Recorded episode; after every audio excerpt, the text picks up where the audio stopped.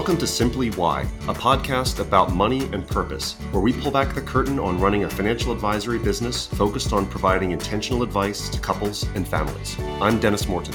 And I'm Katie Brown. Welcome back, and thanks for tuning in.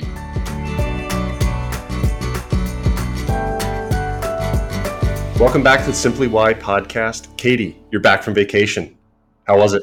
I had a lovely vacation. I got to go back to my home state of Michigan and see family and spend a lot of time on the water and out on trails and on volleyball courts and family baseball games. Tons of fun. Where on the mitten were you?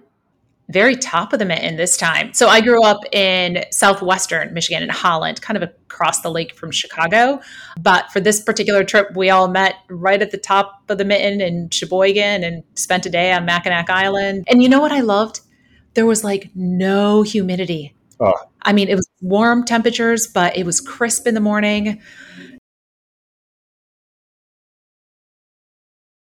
Yeah, having never been on the mitten myself, I, I can't vouch for that. But how about uh, we took our team out in a little bit of humidity, so everybody's back. The whole Morton Brown team was together, probably for the first time in a while because of vacations and everything. But we did our team day outside. A little humid when we decided to go for a hike to start the day. Yeah. I'm glad we did though. I mean, I, I, love that getting outside and kind of getting the energy and the mental energy and conversation flowing in a, a different way without the distraction. It was it was really great to spend the day with the team. Yeah, it was a day to do some strategic planning, and we just had a conversation while we're walking out in nature. And some of it comes back to the ways that we're creating a client experience.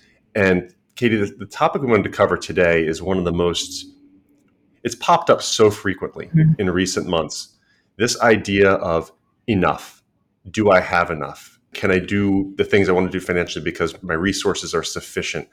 This is not something that comes easily to people. What are some of the challenges with people facing down? Do I have enough in this concept of sufficient?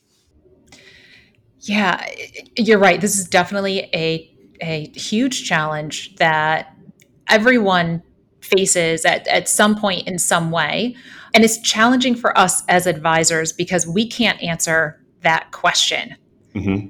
We, we can we can help get part of the way there, but we don't have a solid answer for the enough because so much of it and what brings on the challenges it's that mindset it's the confidence that goes along with the numbers and at some point we have to find out where that cross section is to where there is enough but it's internalized as enough as well. Yes. And it, enough is something, it happens inside of you and it happens in a different way than it does your neighbor, your coworker, or even your spouse. Mm-hmm.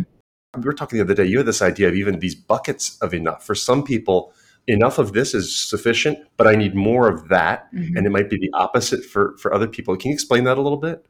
And actually, in this case, I'm going to use myself personally and and how I think about enough or areas where I want more. So there's a, there's a financial element to it, but there are certain things that that my husband and I like they are just not high on our list. We could for the most part kind of care less about the cars that we drive. There are a lot of things that we feel as if we have enough. We don't aspire to add more different types of things, hottest technology, et cetera. Like that stuff is fine where I struggle personally is in experiences. And the challenge with enough, there's two components of it it's yourself and what you think is enough for you and your family kind of the the internal piece but then there's the external piece of comparison mm-hmm. and so when i hear somebody has this awesome experience i'm like oh i want to do that with me and my family that's a bucket that i i have challenging conversations even with my husband where he has to remind me like calm down enjoy the moment enjoy the place that we're at. We don't have to do all the things. So certain areas i think people can feel really comfortable and confident but there's always going to be an aspiration somewhere. And so it's it's balancing that out. And for us it's also figuring out how the money and the resources and everything else help to support those buckets. Yeah and, and comparison is the enemy. I just have this visual of someone sitting there going through all of their finances and understanding that they have enough money, they can retire, they can do the things they want to do, and everything's fine. Then they throw open the doors and see everyone else. Mm-hmm. And suddenly, I don't have as much as that person or as many experiences as that one. And, and the comparison creeps in and it's, it's insidious. It just really um, can, can create a lot of anxiety when it's not necessary. and comparison takes different forms. There's also comparison to benchmarks or to high watermarks. We're always really careful about that. So I'll share a, a conversation I had with a client recently where he's thinking about some changes, maybe professional changes, looking out to the long term and some planning that we had done a couple of years ago. And he sent over a copy of the projections that we had done, which showed very nice financial security mm-hmm. 40 years down the line. We're talking a 40 year time horizon. And things get fuzzy when you start projecting out that far, but things looked fine. And in the correspondence, he said, Now it looks like we're a little behind on our projections based on where they were at the end of 2021. Remember, the end of 2021 was the year that everything went up. And last year, everything went down for the most part. Right. So I pulled up his most recent projections, and on a projected seven figure estate, he was off by something like two or 3% from there. And I think, okay, if you're comparing yourself constantly to the high watermark, you're setting yourself up for failure. So that idea of enough isn't just having the most, it really is something that you've decided this is sufficient for me. Well, and if you're always looking at the high watermark, that's constantly changing too, because it's going to ebb and flow. Mm-hmm. And I think that's one of the challenges too. While there needs to be flexibility in the plans and finances, we can't predict anything yeah. really. I mean, we, we we know certain trends and we have confidence that assets will grow over time, et cetera, but we can't predict in any sort of fashion what's going to happen in somebody's financial life because life happens. But if you're constantly looking at that next high watermark, then you're right, you are going to be disappointed. So I think it's finding a range that's comfortable. I think similarly with some conversations that I have with clients, some planning conversations, and they talk about can I buy this second residence? Can I help provide a down payment for my child's first home, et cetera? What is that going to do to me in our financial picture? And you're right, when you project those out, sometimes what we look at is you can do those things there may be an impact to the legacy aspect, mm-hmm. but it's probably not going to change your ability to retire successfully, to live the life that you want to live. And I think there's a huge range between how much do you need to live the life that you want to live, and then what could potentially be there. And I think sometimes when you look at that graph to say, okay, we have all this room to work with. Now show me where enough is. Yes. Where you feel like you're supported yeah, maybe you spent more on lifestyle and the things that are meaningful for you and your family, and it moves the the numbers down years from now. Just because it's less doesn't mean it's not enough. Right. And that's where I think in our role as advisors we can coach through. So in, in the case of the client that I was talking to, I said it seems we need to have a conversation about how you're using your money because if you want to die with the biggest pile, mm-hmm. maybe that's not a healthy way to go through there. You're going to be fine, but let's figure out what, what the implications are for having enough in the time between. Yeah. And even one of the comments that you said a little while ago, um, the comparison piece of it, I think that's a challenge too. You know, sometimes I wish I could help to put on blinders for mm-hmm. um, some of our clients and ourselves on occasion. Oh, yeah. To be like, okay, I need to just focus on here and now and what this this means internally because once you start letting in those external elements of it a, a couple of different things are going to happen one is you might compare yourself unfairly to somebody else and quite honestly, you have no idea what's happening in their life. Yes. Nobody ever knows what is happening, the entire financial picture. And there are a lot of assumptions that can be made. That's a dangerous place to let too much of influence come in from things that you see around you. But then the other piece of it is once you start letting in some of those external things and, and we talk about this often like the idea of like turning off the news mm-hmm. because you can hear great strategies great products great everything else is going to make you all this money etc but whoever that is in that commercial on that show on that news whatever they have no idea what's happening in your own personal life and so to try to apply that to my enough and your enough it's an unfair and challenging exercise yeah, and there's a very practical element. I'm glad you bring that up because when we work through the planning process and thinking through all of those scenarios, that's an important epiphany for people. Okay, if, if this happens, I'm going to be fine. We can make different decisions, change as we need to. Then it turns to the investing question. Mm-hmm. And once you realize that you have enough, you can go one of two ways. If you're sitting there looking at my balance between stocks and bonds, risk and return, all of those things, if you have enough, maybe you would want to dial back your risk. You don't need to seek outsized returns and you don't want the volatility and you get more conservative. Now you have to recognize you might be leaving some returns on the table, but you'll be able to sleep better at night. Mm-hmm. On the other side, if you have enough, you could say, I can tolerate the volatility. This is all longer term money, and I can seek more returns. But just be comfortable with which one you've chosen. So that if you choose to be more conservative because you have enough, and somebody comes on the television telling you you need to increase your stock allocation, ignore them because that's not what you've chosen to do. And part of our job is to remind clients of that. We chose to be more conservative here because you didn't need to go out and take on extraordinary risk anymore. I love the line too. The best plan for you and your family is the one that you can stick with. Yes. Because if you try to switch back and forth between those two, that's where you derail both of them and you don't sleep well at night. yes. There was an article in the Wall Street Journal earlier this week about what a $5 million retirement looks like. And it's something like 0.1% of, of Americans or retirees have, a very small percentage have $5 million in savings. But even with $5 million, they're not immune to concerns and fears. And you still see behavior showing up, like being very frugal. Can we spend? Even if the market knocked our portfolio down 10% last year, do we need to cut back a lot? And so I say that because if you're wondering whether you have enough and whether more money is going to solve for that, it doesn't. It's an internal thing. It's not driven by what your account statement says. Yeah. I'm so happy you brought that up because in conversations that I've had with clients, that is often one of the biggest surprises mm-hmm. where they may assume, well, if I had this much money, then I'd feel more confident, I'd feel more comfortable. Whereas all the way up the chain, and we work with some families that are in the $10 million plus range and beyond. And some of them still struggle with that internal question of enough. Mm-hmm. What is enough? And I think sometimes the challenge is as the numbers get bigger, so do the swings. And part of it is looking at what's happening today and projecting that out into the future for good or bad. And that's that's a tricky trap to get caught in as well. Right. But recognizing that once again that the concept of enough it has to be internal first. And even on the other side we have clients that have far less than that and they mm-hmm. are as happy as can be in retirement.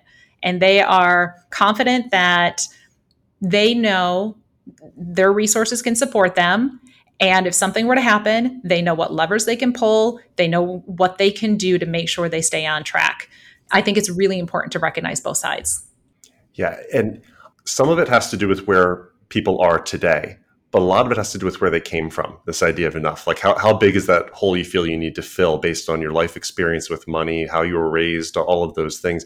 I'm going to share a funny Gina story. My wife, Gina, wonderful wife and mother, not a great waitress. I'll, I'll tell you why. She, she so growing up, she she took a job as a, as a waitress uh, at a at a golf club, and some of the golfers ordered wings and beer after they come in. Now, after a long round of golf in the summer, usually you don't just have a couple of wings and one beer, but she brought them wings, brought each of them a beer, and walked away and never came back to them at all. She's like, "Well, you wanted wings and you got a beer. There they are." And they were kind of upset because she just didn't even bother. That, to her, that was enough. That that's all. That's all you need. apparently not. So she didn't last long as, as a waitress. She found her other her other callings. But I think sometimes we, we make assumptions about what's enough for other people, what's enough for us, and we, we don't always uh, have that sensibility.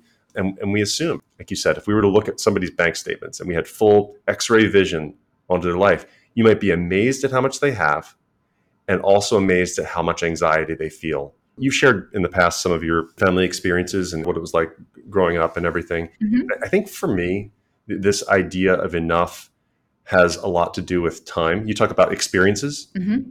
Mine is time. I feel like, is there enough time to get everything done? Am I playing catch up? You know, I started in this career a little bit later on, you know, my late 20s, early 30s. And th- this idea of, have I done enough and is, am I caught up enough and all of those things? It's all comparison and, and you really have to to step back and be conscious of that and part of our job is, as coaches is to recognize where we sit in ourselves and where it's showing up in conversations with clients Yes. I, I, would even actually challenge when, when you said a lot of it comes from experiences from our youth, from growing up, et cetera. I think most of the way we think about money and enough comes from and, and it could be a variety of different things. Uh, but but I think a lot of it does come from our informative years, or most of it comes from our informative years. What was the feeling in your household regarding finances? How much of it was talked about, not talked about? I'm going to give the example of when I was growing up, my parents were small business owners. They had a, a, shipping business. So they did a like UPS, FedEx, DHL, they shipped a bunch of things. They also did Western Union and they would do Western Union transfers. And where I grew up in Michigan, there was a, a large population that had migrated from Mexico. And a lot of people would come in, they had saved through their work and they, they were sending money back down to their family in Mexico. And for them, I knew there wasn't a lot there, but it was enough for them and to share with others. I did not come from wealth. There was a lot of hard work to to get all four of us kids through college and my parents to live comfortably en- enough in retirement. But I think there was always that that spectrum of you can have enough at all different levels. Mm-hmm. And there's there's always ways to tweak what you're doing in your own personal financial life to make sure that there is enough for you and your family. I think that's that's a great perspective to put on it because it, it affects our parenting. It affects we talk a lot with our clients about what legacy they leave financially, mm-hmm. and I don't think it's ever too late to to have that conversation and even change it if, and to recognize. I know that we've kind of ebbed and flowed in our conversations with money around our kids. But I have one daughter who is nine years old and has concerns about the banking system, so she really doesn't trust banks. I don't know where that came from. So I mean, there, there are things that kind of are in our youth that we learn and we, we pick up on, but having those conversations about in multi generations, what does it mean to have enough in our family? How do we think about it? Talking openly, but I think that would be a really interesting thing to bring into the multi generational family conversation too. Yes. And it is interesting how you can see differences from generation to generation, but mm-hmm. also siblings to siblings. My idea of my buckets, what's filled enough, what's not filled enough, it's very different from what I see within my my brothers and my sister and, and how they approach things as well. So it is interesting how you know you talk about those little those small t traumas and i'm, I'm not going to even i'm not talking about it necessarily in a negative way, but those individual life experiences that we all have and how that gets internalized different ways. Mm-hmm. And even with the same experience, how it can be internalized different ways. So it is it is so individualized and, and i think that's the threat you have to remember that that enough conversation is you individually it's not the comparison outside it's not the external and when you're not comfortable with the idea of having enough and it's not there it shows up in emotion. It shows up in the form of fear or jealousy, or which in the end, you start thinking of like, what if X happens? And you, you just constantly are, are, concerned. You go down that punch list of all the things that could happen. And have I thought of all the risk? And that, that shows up, also shows up in relationships. What does it mean for the people around you if you're always looking for more and never have a sense of enough? Mm-hmm. And, and it can be taxing. I mean, that, that could cause you to work longer than you necessarily need to or not spend on experiences or, or, not not utilize your resources and and that can impact your relationships it's a, enough can create a, an emotional or scarcity the opposite of enough mm-hmm. can create an emotional reaction that shows up even in your portfolio if you're trying to constantly chase after things like you said before chasing that's that's an emotional response that can be the enemy of financial security i do think it is one of our jobs as advisors when we're working with couples to really spend time getting to know them as much as possible and understand what their sense of enough is and how that may differ and and where those stress points come in. Because you're right it shows up in relationships and finances are such a tough tough piece in a relationship can be a huge stressor. And so to the degree that that we can help create that common language or find that common ground or even address specific concerns in a place where it helps to bring them on the same page. And I, am even thinking in terms of when you're sitting across from a from a couple, everyone has their contribution that they're making into the pool. Everyone's doing something in this relationship. And if one person is comfortable with their contribution to this idea of enough, and the other one's still insecure about their contribution, then that can create a dynamic. One might be like, I'm fine right here. And the other one feels like I need to keep going that much further and reconciling those two things. I do think it's an important conversation. Yeah. Because you're right, it shows up. It shows up in your daily life, it shows up in the big decisions too. That goes beyond the, the dollars and cents. Very true. So the takeaways from today are this idea of enough, it's an internal concept. It's something unique to you. It's something to work through with your advisory team. And then from there, it turns into a much more positive relationship with your money, your actions, your relationships, and everyone around you. Thanks for tuning in to this episode of Simply Why, a podcast about money and purpose. We hope you enjoy getting to know us, how we approach leading a financial advisory practice, and the work we do every day to help families and couples make important financial decisions. Morton Brown Family Wealth is an SEC registered investment advisor. This podcast is designed for educational and informational purposes and not intended as investment advice.